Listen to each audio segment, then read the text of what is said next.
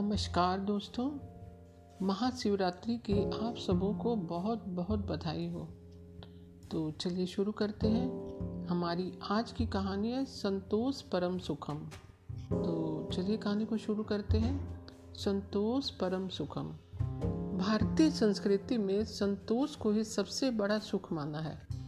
संसार की आपाधापी से कोसों दूर जंगलों और गुफाओं में वास करते हुए हमारे पूर्वजों ने अपने सीमित साधनों में अपना जीवन व्यतीत करते हुए तथा आने वाले समय की चिंता न करते हुए ईश भक्ति की और दुनिया को अद्भुत खोजों से अवगत कराया। वे बड़े बड़े काम अपने संतोषी जीवन के कारण ही कर सके। संसार का आदि महाकाव्य वाल्मीकि रामायण, ऋषि वाल्मीकि ने जंगल में पेड़ों की छाया तले बैठकर लिखा।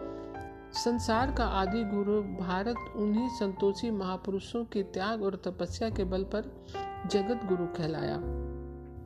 संतोष सुख है तो असंतोष दुख है। असंतुष्ट व्यक्ति अपने आप को घुटा हुआ सा महसूस करता है। वह कोई भी काम दंचित होकर नहीं कर सकता और उसमें ईर्ष्या तथा तो द्वेष के भाव जन्म लेने लग जाते हैं। ईर्ष्या और द्वेष मनुष्य के सबसे बड़े शत्रु हैं। अतः संतुष्ट रहना ही जीवन का सार है। संतोष से मेरा तात्पर्य हाथ पर हाथ धरकर बैठना नहीं है, वरन जीवन में उपलब्ध कार्य को निष्ठा तथा धैर्य के साथ करते रहना है, और इस प्रकार किया गया कार्य अवश्य सफल होता है, और आगे से आगे कार्य करने की प्रेरणा मिलती है। इस संसार में धन, यश तथा संपत्ति प्राप्त करने की कोई सीमा नहीं है, और इन तीनों को पाने की होड़ में लोग अवैध, अनैतिक तथा अमानवीय तरीके भी अपनाने लग जाते हैं, जो उन्हें पतन की ओर अग्रसर करते हैं। नाना धनिकों के उदाहरण हमारे सामने हैं। अंतोदगतवा उनका पतन हुआ, संतानों में झगड़ा हुआ। अन्य लोगों द्वारा उनका धन हड़प लिया गया, या अंत में उनकी हत्याएँ की गई। जिन लोगों ने धन का उपयोग समाज हित में किया, तथा जिन्होंने मुक्त हस्त से दान दिया उनका नाम अमर हो गया।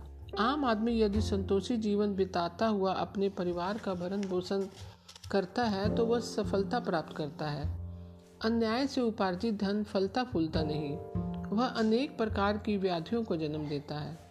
इसीलिए हमारे संतों ने ठीक ही कहा है, साईं, इतना दीजिए जामे कुटुम समाए मैं भी भूखा ना रहूँ, साधु ना भूखा जाए। उपयुक्त उक्ति का सार यही है कि जो कुछ हमारे पास है, हम उसी में संतुष्ट रहें। दूसरों की समृद्धि और शान शौकत तड़क भड़क को देखकर उद्वेलित ना हो, विचलित ना हो। जो कुछ है, उसी में संतुष्ट हो। और अधिक धनोपार्जन हेतु मेहनत करें तथा किसी चीज़ के ना होने पर उसके बिना जीवन जीने की आदत डालें। स्कूटर खरीदने की क्षमता हो, ना होने पर साइकिल से भी काम चलाएँ। और यदि साइकिल भी उपलब्ध ना हो तो ईश्वर द्वारा प्रदत्त दो पैरों से काम चलाएँ। संतोष तथा स्वाद सबसे बड़े धन है। इनके बिना एक धनाढ़ व्यक्ति भी महादुखी है। कहा भी गया है, जब आए संतोष धन, सब धन धूरी समान। स्वयं कबीर ने भी अमीरों को सुख न मानकर गरीबी को ही सुख माना है। मेरा यह तात्पर्य कतई नहीं कि आप गरीबी को गले लगाएँ, पर मैं कहना यह चाहता हूँ कि आप गरीबी से लड़ना सीखें, तथा गरीबी के कारण कोई अनैतिक कार्य न करें। तथा सततः मेहनत से गरीबी को दूर करने का प्रयास करें। गरीब होना पाप नहीं है, पर अनैतिक तथा अमानवीय कार्य करना पाप है। धन कमाने के चक्कर में आज का मानव भांति भांति के अगिनत अमानवीय कार्य करने में जुटा हुआ है। यह एक महान पतन है। आज असंतोष ने महान भयावक कुकृत्यों को जन्म दिया है। गरीब प्रांतों के लोग अपनी बेटियाँ बेच रहे हैं। गरीबी के कारण ही देह व्यापार पनप रहा है। गरीबी के कारण विश्व के करोड़ों बच्चों से काम कराया जा रहा है। इसी असंतोष ने जंगलों के जानवरों का जीवन ले लिया है और ना जाने अपने जीवन से असंतुष्ट व्यक्तियों ने क्या क्या दुष्कर्म किए हैं। इस असंतोष की आग ने लाखों लोगों का जीवन भसीभूत कर दिया है। हमने अपनी प्राचीन परंपराओं को त्याग कर इस तथकथित उज्जवल भविष्य के चक्कर में जीवन को दुखी ही बनाया है, सुखी नहीं। आज का मानव इस असली संतोष रूपी धन को खोकर डॉलर कमाने के चक्कर में भटक सा गया है।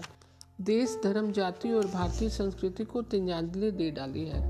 बस चाहिए कोठी कान और ना जाने क्या क्या समाज भी व्यक्ति का मूल्यांकन भौतिक साधनों के आधार पर ही करता है, कि गुणों के आधार पर। चाणक्य ने ठीक ही कहा है, अर्थ अर्थात तुराना ना गुरु, ना बंधु अर्थात धन के इच्छुक लोगों का ना कोई गुरु है, ना ही कोई बंधु है।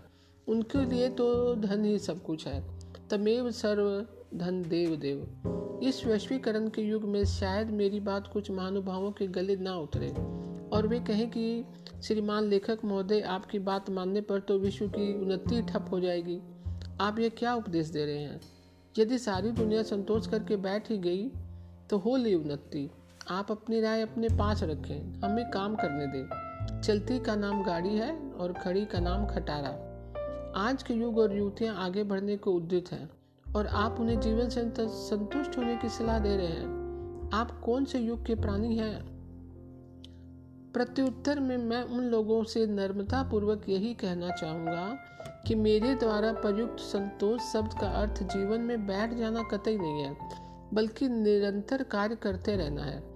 मेरे द्वारा प्रयुक्त संतोष शब्द का तात्पर्य यह है कि उन्नति करने की लालसा के चक्कर में आप कोई भी गलत, अमानवीय कृत्य न करें, तथा अपने देश, जाति और धर्म को ना छोड़ें, तथा अपने पूर्वजों के सत्कर्मों को याद रखें। यहाँ संतोष शब्द का अर्थ आस्था, विश्वास और निष्ठा है, न कि भ्रष्टाचार, लोभ और लालच। लेख का समापन मैं फिर इस सुक्ति के साथ करता हूँ। अतः संतोष चिताना संपदस्ती पदे पदे। अर्थात जिनके मन में संतोष होता है, उनके लिए कदम कदम पर ऐश्वर्य विद्यमान रहता है। अंतु नासित पिप्पा साया संतोष परम सुखम। तस्मात संतोष मेवे पर पश्यति पंडिता तो दोस्तों, आज की जानकारी आपको कैसी लगी? मैं कल फिर एक नई जानकारी के साथ हाजिर होंगी। तब तक के लिए नमस्कार दोस्तों।